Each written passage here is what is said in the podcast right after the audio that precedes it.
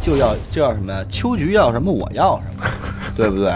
就打官司。别的不没说，错我就要一个说法。就要一说法，就要说法讨回个公道。嗯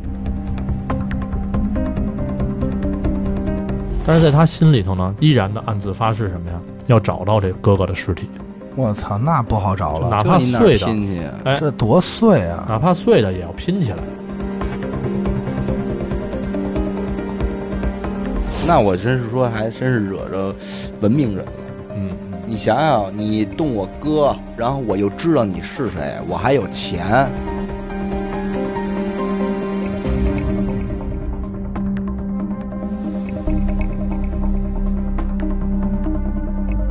大家好，欢迎收听娱乐电台，这里是悬疑案件，我是小伟。阿达，许先生，上期这个叫什么？福岛县便池谜案哈，对这里边我觉得这期节目是讨论的还比较多的，对对主要是关于这个人是怎么进去的这个对对问题对哈。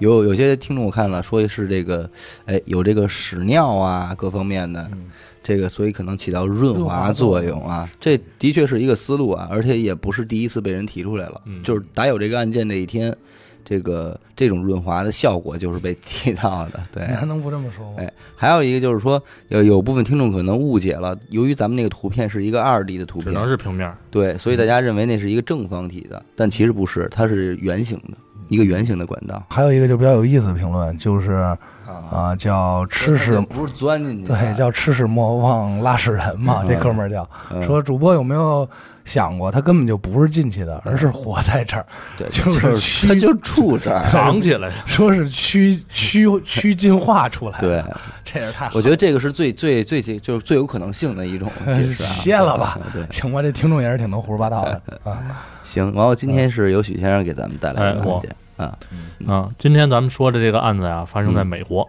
嗯哼啊，又出国了，出国了。嗯、在美国纽约的街头呢，嗯一个叫做穆拉的护士，下班之后刚走出医院大门，就被一双眼睛死死的盯上了。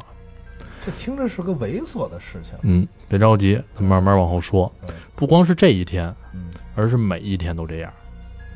与此同时呢，嗯时不常呢还有一个要饭的乞丐，在这个医院门口，他呢不同于别的乞丐，嗯，对于路人给他的施舍呀，并不在乎。有余光钱哎，余光总是瞟着这个医院大门儿，一旦穆拉出现，就开始小心的尾随着他，跟着他走过一条街又一条街，一直到他回家。嗯这乞丐不会是个掩护的身份吧？嗯这么狠，别着急，咱镜头转一下嗯，来到哪儿呢？来到距离纽约两千一百八十六公里的路易斯安那州这他妈跳的也太远了，啊，真是说书的嘴。来吧，一个年近七十岁的独居老头儿，嗯过着十分窘迫的生活，嗯，靠领着这个政府的救济金勉强度日。就在这样的一个情况下啊，仍然会有一个跟他非亲非故的中年妇女，嗯，日复一日、年复一年的向他伸出援手，负责他的日常开销，甚至连手机话费都帮他交。就好人儿呗，还是嗯碰好人了。嗯，除此之外呢，还会有一个中年男子，开着自己的豪车，带着复杂的心情，嗯强颜欢笑的装扮成司机小弟，带着老头儿去兜风。嗯这老头儿身份显赫呀，听着，说到这儿，咱们来回顾一下前面这点剧情啊，因为很重要。嗯一双眼睛盯着从医院走出来的护士穆拉，嗯，对施舍不屑一顾的乞丐尾随穆拉，非亲非故的中年妇女常年资助着老头儿，嗯中年男子开车带老头儿兜风，这么四件事儿。嗯，问题来了，就是死死盯着穆拉的那双眼睛是谁的？他在观察什么？街边的乞丐为什么会对人们施舍不屑一顾？嗯他尾随穆拉又是为了什么？嗯中年妇女出于何种目的，白白的资助老头儿这么多年？嗯，司机和老头儿又是什么关系呢？嗯，嗯哎，这么几个问题，嗯还有最后一个，到底是什么原因能让相距两千多公里的穆拉和这老头儿这两个人受到了一些异于常人的特殊对待？嗯，咱们带着这些疑问啊，嗯把时间线推回到一九八四年，哦在美国的密西西比州嗯嗯啊，有这么哥俩嗯，一个叫 Gary，一个叫 Ted。嗯这俩人呢，亲兄弟，都姓什么？都姓科尔根。嗯啊，咱这发音反正也不太准，也不老利索，咱就索性给它改一化名儿，嗯，就简称克老大、克老二。行，行，哎哎，嗯真这我痛听着快数是吧数多了，嗯憋半天了，然后这兄弟二人呢，在大学毕业之后啊，嗯，嗯，就从这个密西西比来到了路易斯安那的新奥尔良打拼。呃，卖点鸡翅什么的，呃呃，不不是卖鸡啊翅了，反正也是从商这一块儿的商人。奥尔良除其实也有别的，有还有爵士乐嘛，我知道，俩玩乐队的俩人，然后还有鸡翅这个老大呢，很有这个商业头脑，嗯，发现当时随着这个人们生活节奏的加快啊，就德莱速这种形式的汽车汉堡店，嗯哎，觉得越会会越来越火，啊，嗯于是就当机立断，立马就跟这个以速度和美味著称的索尼克汉堡公司签订了在新奥尔良开更多分店的这么一个协听议。这听这名字就知道是以速度著称，，哎对，嗯凭借着这次加盟呢，这哥俩的生活也算是走上了走上了快车道嗯啊，啊。分店刚开张就生意爆火嗯啊，事业有成的老大也是就是借着这阵风儿嗯，啊，结婚生子就挺挺顺利，挺顺利，结婚生子啊了都，事业就这么着顺风顺水的过着嘛。就为了方便跟合伙人谈谈业务，嗯，老大在这个还是路易斯安那州的一个巴顿鲁日这么一个小城嗯租了一间公寓，啊，有空的时候呢就跟这儿，哎，跟人聊生意、喝酒啊、打打牌什么的，算是一个据点儿。然后，一九八四年十一月的一天夜里，老二突然接到了这个去密西西比，嗯啊，拓展市场老大的电话。嗯老大说说兄弟，哎，我这边店我都谈妥了，嗯，咱们呢又得不少挣。啊，啊，等我回公寓，咱们庆祝一下。啊，老二听了也是很兴奋那好事儿嘛，啊，对呀、说挂了电话之后呢，就开始等这哥哥回来。嗯可是呢，哎，左等也不来，是右等也不来，嗯，终于熬不住了，就在沙发上睡着了。这跟你风格也颇颇为相似啊， 终于熬不住了，在沙发上哎熬不睡会住，儿熬不住，啊，所以这个沙发选购很重对啊要，，很重要。这就远了远 了，回来，当他醒过来的时候啊，就已经是第二天早上了。嗯，发现这个大哥还是没回来，哦，老二这时候心里就开始犯嘀咕，说老大平时是个言出必行的人啊，嗯从来没爽约过，嗯怎么回事儿啊？这回嗯找找去吧。哎，于是呢，就直接出门奔这个哥哥家里去了。嗯，到那儿之后，发现嫂子也跟那儿伤心呢。有，伤心，嗯，就是可能是怕出去鬼混呀什么的，就跟、啊就这跟法儿啊，那那我还是想多了，我以为知道已经知道人没了呢，就跟老二说说你哥哥可一宿没回来了嗯啊。然后这老二就开始觉得不对劲儿， 就说我疼疼嫂子呗，是这法儿吗？啊不是不是这玩意儿啊，啊，挺挺正经的人家、啊啊不是觉得嫂子勾引他是吧？嗯哎，然后就开始满世界找这个老大，那肯定，就是在他们开这个分店，各个分店的这个电话嗯都打过去了啊，问问有没有。然后平时呢，老大喜欢去这个商店呀、食品店也都去了，嗯，就是没有老大的消息。这个时候，老二心中那种不祥的预感就油然而生，总觉得在这个世界上啊嗯，就再也见不着哥哥了。嗯有可能，我觉得就是出于这种亲兄弟之间这种心灵感应，第六感嘛，嗯对，有可能就已经做好这种打算了，嗯，但是一开始呢，这老二就怀疑什么呀？老大开车回来的时候，有可能太累了，因为晚上嘛，嗯啊，直接开到了这个就是沿路附近的沼沼泽地里。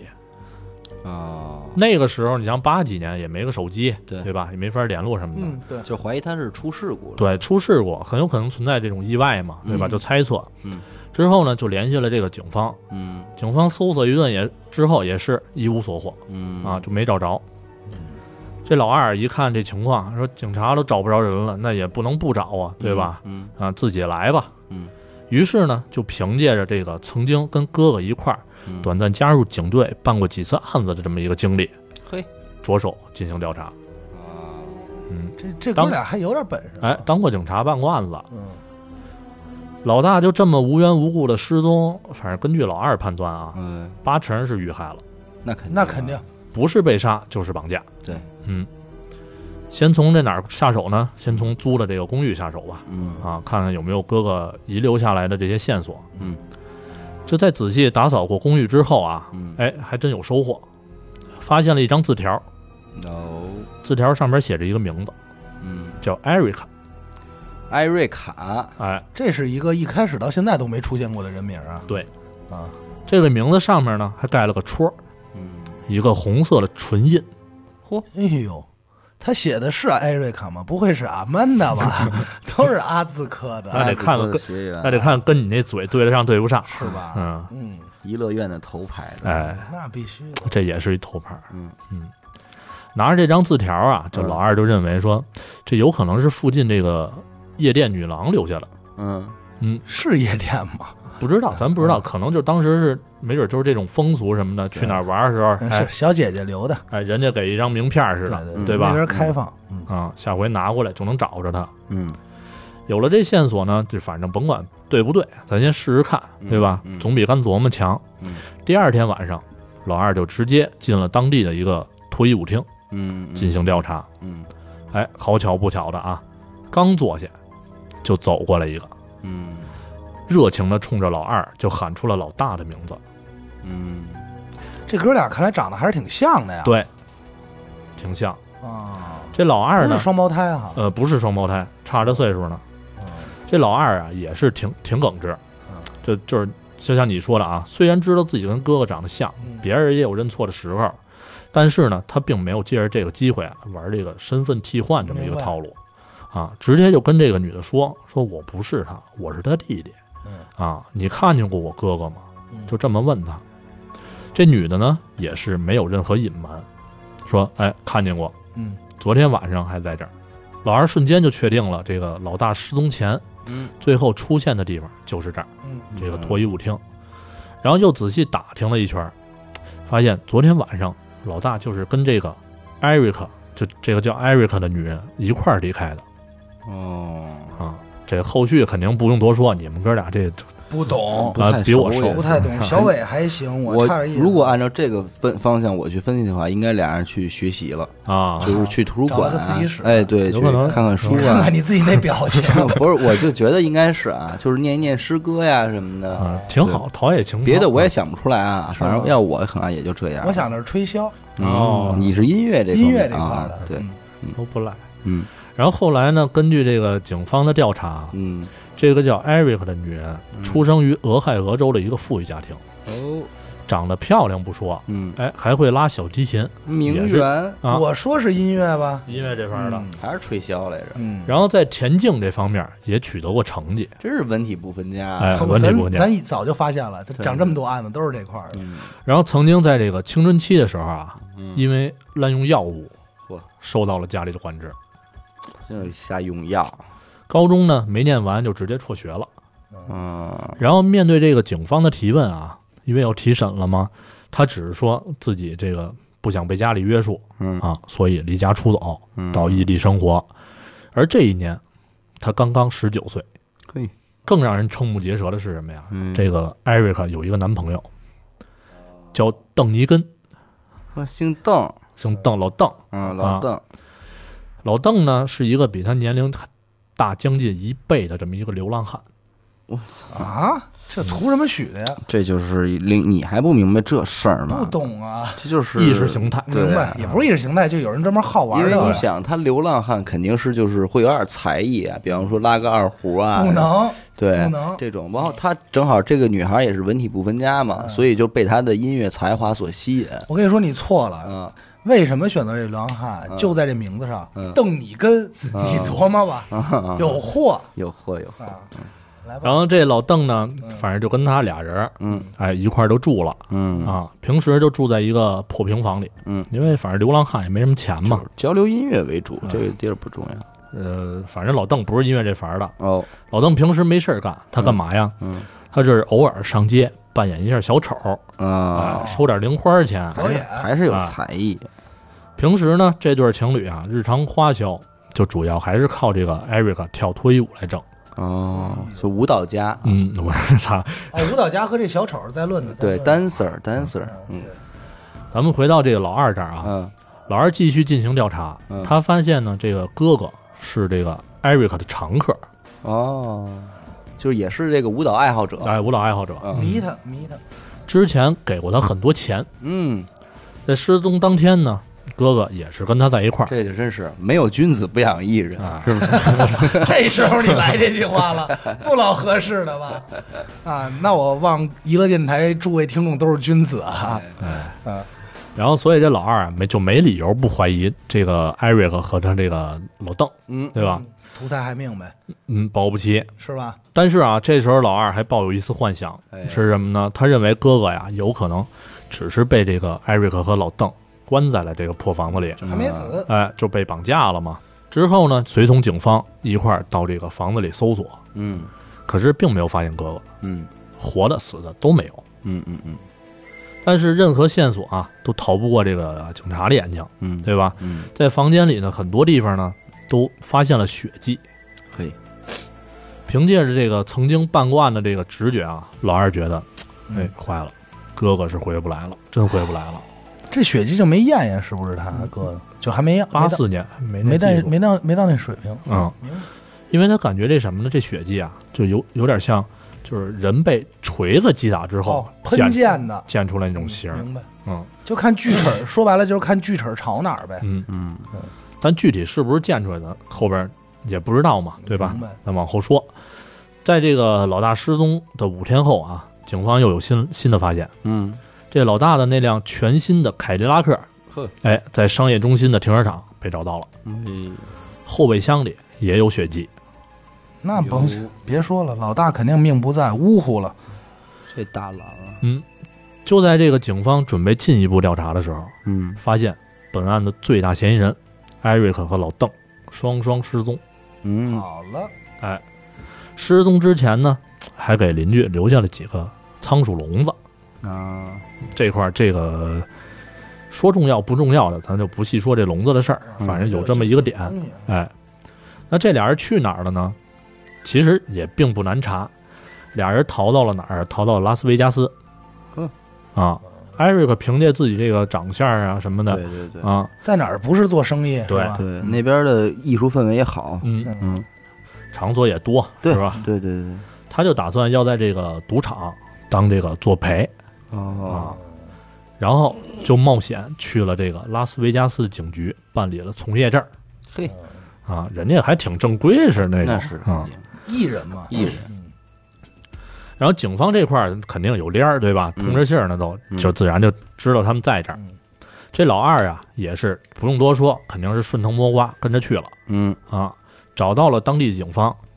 警方听完这个老二说的这些经过呀、叙述啊什么的，嗯就开始挠头皮了，说：“哎呀，你这确实不太好办嗯啊！第一，你没目击证人；嗯，第二，这也没找着你哥哥的尸体对吧没监控，啊，嗯，也就没法逮捕这俩人。怎么老有监控的事儿啊？最对你近有监控吗？嗯没监控那年代。然后这老二一听啊，得，那既然这样，我还是自己找找线索吧。咱就得还是得从这个私家侦探这块儿对下手呗，哎，说对了，嗯，他就雇了一个私家侦探是吧？啊。这个私人侦探的手法，啊我现在想想我都觉得逗。嗯，听着听着就是你说他是侦探吧，但是你听完我后边，你觉得他像一土匪。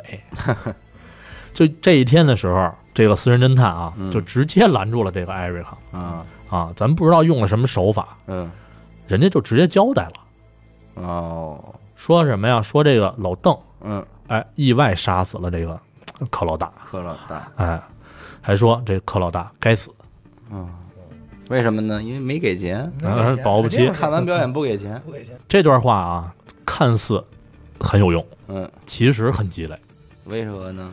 因为这段话并不能当做认罪的证据嗯，啊，可能就是当美国法但起律码验证了他们的猜测呀，对对吧？啊，肯因为定是这人家方对向的，对人家觉得你是不是被迫呀，嗯或者是诱供啊？这种对对对对对，啊，法庭是不承认私家侦探去调查这些东西的嗯，啊，虽然这点儿呢是解了老二的这个困惑，但是没用。嗯对吧？嗯，之后呢，这老二啊，又是不知道通过什么途径啊，说通了警方去搜查这个艾瑞克和老邓的新家嗯，啊，在一个抽屉里啊，嗯发现了这个一本日记，哦，日记上记载着柯老大失踪前一天的一段话，哦，上面写着什么呢？写着下一次柯老大来家里的时候，老邓会藏在壁橱里。嘿，这这很讲理啊，讲理，人把作案手法都写出来了，对，这巴拉巴拉后边还一堆，咱不说了嗯，啊。这一切呢，其实，在警方和老二看来啊，都已经很明显了，对那吧肯？定咱们也知道啊，日记里虽然明没有明确说明要谋杀他，嗯但是足以证明就是什么呀？他们已是已经是有计划和有阴谋的了。对，那对吧是对蓄意嘛，再加上这个艾瑞克私下承认的这一个事实，嗯包括之前房子里、车子里的血迹嗯，啊，这对情侣杀人已经是可以间接认定的事实。对嗯，没错，但是啊，这咱还是得说个但是，嗯，就即便如此，这个案子依然没有进入这个送检的程序，嗯因为当地警察检察官认为，这个按照美国的法律，没有尸体就没有判定谋杀的直接证据。哦，想要判这个这对情侣谋杀罪的可能性非常小，嗯所以最后决定不予起诉。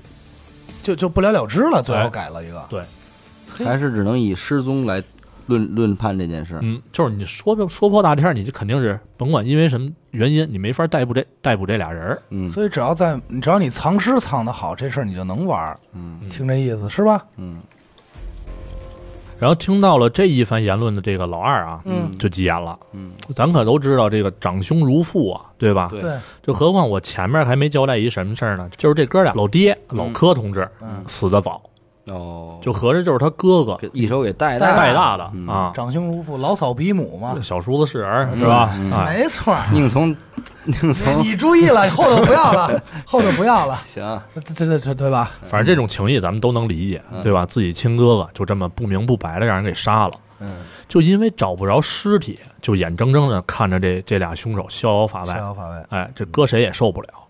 更让老二头疼的是什么呀？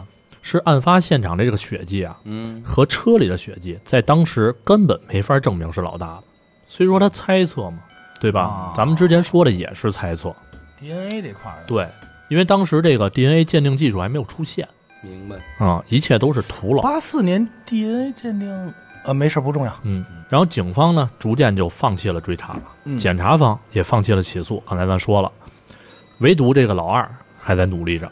作为这个曾经当过警察的人，他深刻的知道，这个 Eric 才是本案的关键。啊嗯，如果找不到尸体，哪怕有一天能证明这个血迹来源于哥哥，嗯也不足以定这俩啊，人的罪。对对对，那肯定。嗯，现在唯一能定能定罪的可能性，嗯就是让这个 Eric 站出来指证老邓。嗯嗯，就是说说白了，案子缺证人嘛。对，这是这种就是极少数能在这个没有直接证据的情况下给杀人犯定罪的情形嗯啊，嗯嗯这种几率微乎其微。相，那你这有点什么呀？相当于让一帮凶指认凶手，对，那这太难了，太难了因为帮凶指认的话，帮凶自己也得遮呀，对吧何况他俩还是情侣，啊对吧？没错小两口嗯啊，也不老，其实。嗯，老少配嗯。然后这个案子呢，在警方那边呢，就基本上是凉了下来，嗯嗯啊。老二这边在继承了这个汉堡连锁店之后啊，嗯就除了考虑怎么把这个生意做大，嗯其他的时间就是思考如何能帮这个哥哥讨回公道。嗯啊他当时呢不能确定自己能坚持多久嗯啊，很有可能是一场拉锯战，对，甚至于到死都没有个结果。没错，嗯，这很正常。但是呢，手头还比较富裕的这个老二啊，不惜花重金聘请了这个私人侦探，嗯，不断的追踪着这个艾瑞克和老邓的动向，啊两个人的一举一动，嗯老二都是了如指掌。有信儿，嗯，有那信儿。我嗯好像似乎知道了些什么，你接着说吧。通过这个私人侦探的跟踪发现啊，嗯，这对情侣好景也不长，很快就分手了。嗯分手之后的艾瑞克就考取了护理学位，哎，我刚才就想说之这个后搬到了纽约生活，用回了真名儿叫穆拉。嗯啊，所以门口盯着那个穆拉每天的那流浪汉就是她这男朋友嗯嗯，不是，你老别邓着急，，那还不是老邓，我下面就说老邓这个去向。啊老邓回到了路易斯安那州的巴顿鲁日的老家，哦，靠领救济金勉强度日。牛逼，说到这块儿啊，咱们就可以把前面的这个疑问点一一解开。嗯，没错，这个穆拉下班之后，日复一日盯着他这个那双眼睛，就是柯老二雇的侦探。侦探，嗯，这好解释，老邓身边的这个中年妇女呢，也是老二雇来负责监视他的侦探，哦布的网，布的网。咱之前说了一乞丐，和中年男子开车的那个，嗯这两个身份就是老二本人这俩是一个人。一个人。我老二够下本儿的，嗯，好演员啊！哎然后由于这个分身乏术啊，就只能什么呀？只能抽工夫游荡于两个城市之间。切换这个司机和乞丐的身份，对，这扮演演这不同角色嘛，嗯挺对，难啊，一人分饰两角。就是不断的隐忍着自己，直到这个找到突破口，嗯，将这个凶手绳之以法。哦，那他愣没被认出来。没被认出来，很小心。这个咱们说了啊，老话说得好，这个嗯守得云开见月明嗯啊。随着这 DNA 鉴定技术的发展，哎，终于等到了能把这个 DNA 鉴定结果当做呈堂证供的时候了。哦，但是这一等，就等了三十年，嚯，嚯，那就是得是今年的这两年的事儿了，前几年，是吧嗯？二零一四年，嗯，穆拉呢变成了大妈，嗯，老邓变成了老邓头，变嗯，成啊老逼邓， 老逼当。算了，不，我也不想说尊重不尊重了，反正他也是个凶手。啊嗯就是了，换句话说呀，就是什么呀？就是在这个三十年的时间里边，老二拿钱一直供养着杀人凶手，嗯，对吧？之前咱不说这个这个这大妈就经常的接济他嘛，嗯接济这老邓。嗯，但是呢，所有的一切计划就不能露出半点破绽，就这么玩儿的，就这么玩儿的。真狠啊，嗯，这人真狠，还是得有点籽儿，那是是吧？就要就要什么呀？秋菊要什么，我要什么，对不 对？就打官司。别的不没说，错我就要一个说法。啊就要一说法，就要说法讨回个公道。嗯然后这个 DNA 能当证据了，嗯哎，自然就会有一些陈年旧案被翻出来重新受理，嗯其中呢，自然也少不了这个柯老大这个案子。嗯啊，根据警方当年保留的这个血液样本和这个柯老大儿子的血液进行鉴定啊，，克老大有儿子，有儿子，有因儿为结婚生子了嘛，嗯，嗯啊，证明这个案发现场的血迹就是这个柯老大的。嗯，终于已经嗯弄出来了。但是啊，还是这这依然得加个但是，嗯有了这个 DNA 的证据，还是有几率让这个穆拉和老邓逃脱制裁。嗯，没错，第一点是什么？就是还是没找到尸体，对对吧？三十年时间了，咱找不着，那可就真是找不着了。嗯然后第二点是什么呢？就是这个老邓和穆拉的律师啊，嗯依然可以合法的为这两个人做无罪辩护。嗯，哎，这三十年里，这老邓和穆拉也没有什么太多联系了。没有了，俩人就没有联系就了，断断了开了，断断了。可能还是艺术上产生了一些分哎歧。真奇，对但是呢，跳这不动了，还跳不动这个老邓头啊，挺念旧的，嗯就到已经接近七十六十多岁了，嗯跟他这个就是老二派去监视这女的，经常就是吐露心声，嗯说动手动脚呃的没动手。啊，他我告诉你，这老邓头挺那什么的，挺有自制力的。哦跟这女的说什么呀？嗯，说我这个玩不了了，你给我洗洗就行了，是吗？都快快眼儿完了。说这个自从三十六岁跟这个女友分手之后啊，哎，我就再也没有没有碰过其他女人。看，就是因为这个艺术，它到不了那个层面， 你知道吗？这个专业你，歇会儿吧，我现在都不想，不专业嗯还是有一定区别。我现在都不想承认这件事儿了，真的，不想不想瞒着说了。嗯，所以这也还真不是个老有少心的人，嗯，他就是被艺术给震撼过了，被他艺被艺术给蒯干净了，快干净了。 不就完了 吗？对，艺术都给挤没了咱，们说江郎才尽 嘛，哎，嗯黔驴技穷，什么啊没精有精郎才尽，江郎，那精郎不是我耳朵毛病没是有吧？啊，精郎才尽，然后现在啊，再回到案子，嗯现在这个最大的希望寄托呢，就是应了当年老二的猜测，哎那肯定。重点还是在这个穆拉身上。嗯如果他能指证这个老邓头杀人，嗯哎，再配合 DNA 证据，就可以做到判刑了。哎那具体怎么才能做到呢？咱们哎下边说。嗯这柯老大的案子啊，被重新受理之后嗯，就直接警方就直接提审了这个穆拉和老邓头。哎哦穆拉交代的内容是什么？说当年十九岁的时候啊，哎，意外结识了这个老邓，嗯，之后呢就被这个老邓控制的死死的。老邓头威胁穆拉说：“说你不跟我合作，我就弄死你全家。这老邓头这么狠，”哎，就吓唬的嘛。啊可能吓也是就这个蒙他，哎估计也是蒙他。毕竟当年才十九，可能岁数小，也是真不禁猫。啊，然后还吓唬这个穆拉说什么呀？说你这个你的一举一动啊，都会有这个一个叫呃 squeaky 的这么一个哎呦，恶灵啊，哎，刚才你说这个词的时候显得很俏皮，是啊转终了于一说下点说点那什么了啊啊！英文啊，斯奎奇，词汇甭。但是这个英文词儿我查了一下，它翻译过来就是什么，就叫什么呀？就是呃一惊一乍的这种，就是一个形容词，好像是啊，惊讶先生，哎，吱吱响响的那种形容词，好像吱吱响响，啊，反正也这么翻译的嘛。这个声音听着可不太健康。啊，说这么有这么一个恶灵在监视着你吗？嗯嗯然后如果你不听话，就让你受尽折磨。哎呦，反正这这个姑娘还是太小，这么着一吓唬就给吓唬住了。愣蒙了这么多年，啊嗯然后这一点呢，警方发现啊，在穆拉拉日记里边嗯确实也有记载嗯，似乎他真的就相信自己受到了这个恶灵的监视。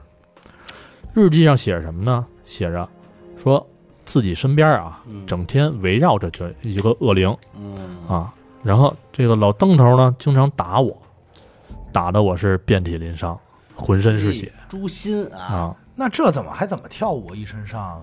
但是之后他又开始冥想，啊这老邓开始冥想，嗯哎，把这个穆拉这个伤呢，就很快就给治好了。嗯，哎，嘿，这穆拉就相信说这个有可能是恶灵这块儿，哎，帮忙的是怎么着的，反正就给信了。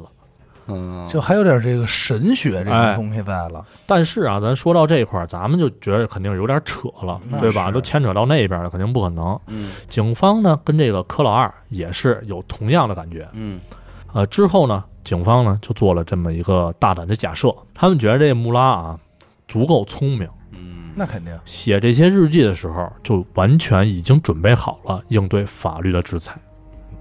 哦，布的局也是布了局明，白，就把自己包装了，包装成了这么一个受精神控制的一个弱小的女傻孩。妞，哎，嗯，就是证明凶手的案子跟自己无关。嗯，我不知道，哎，他做了这么一事儿。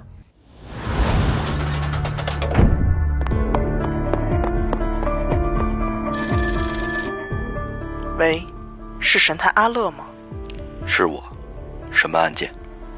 没有案件。再见，哎，别别别，我是想听您给我讲几个案件。这种事情不要找我，去听娱乐电台，那我怎么才能加入组织？关注微信公众号“娱乐 FM”，加入微信听众群，那里有你想要的。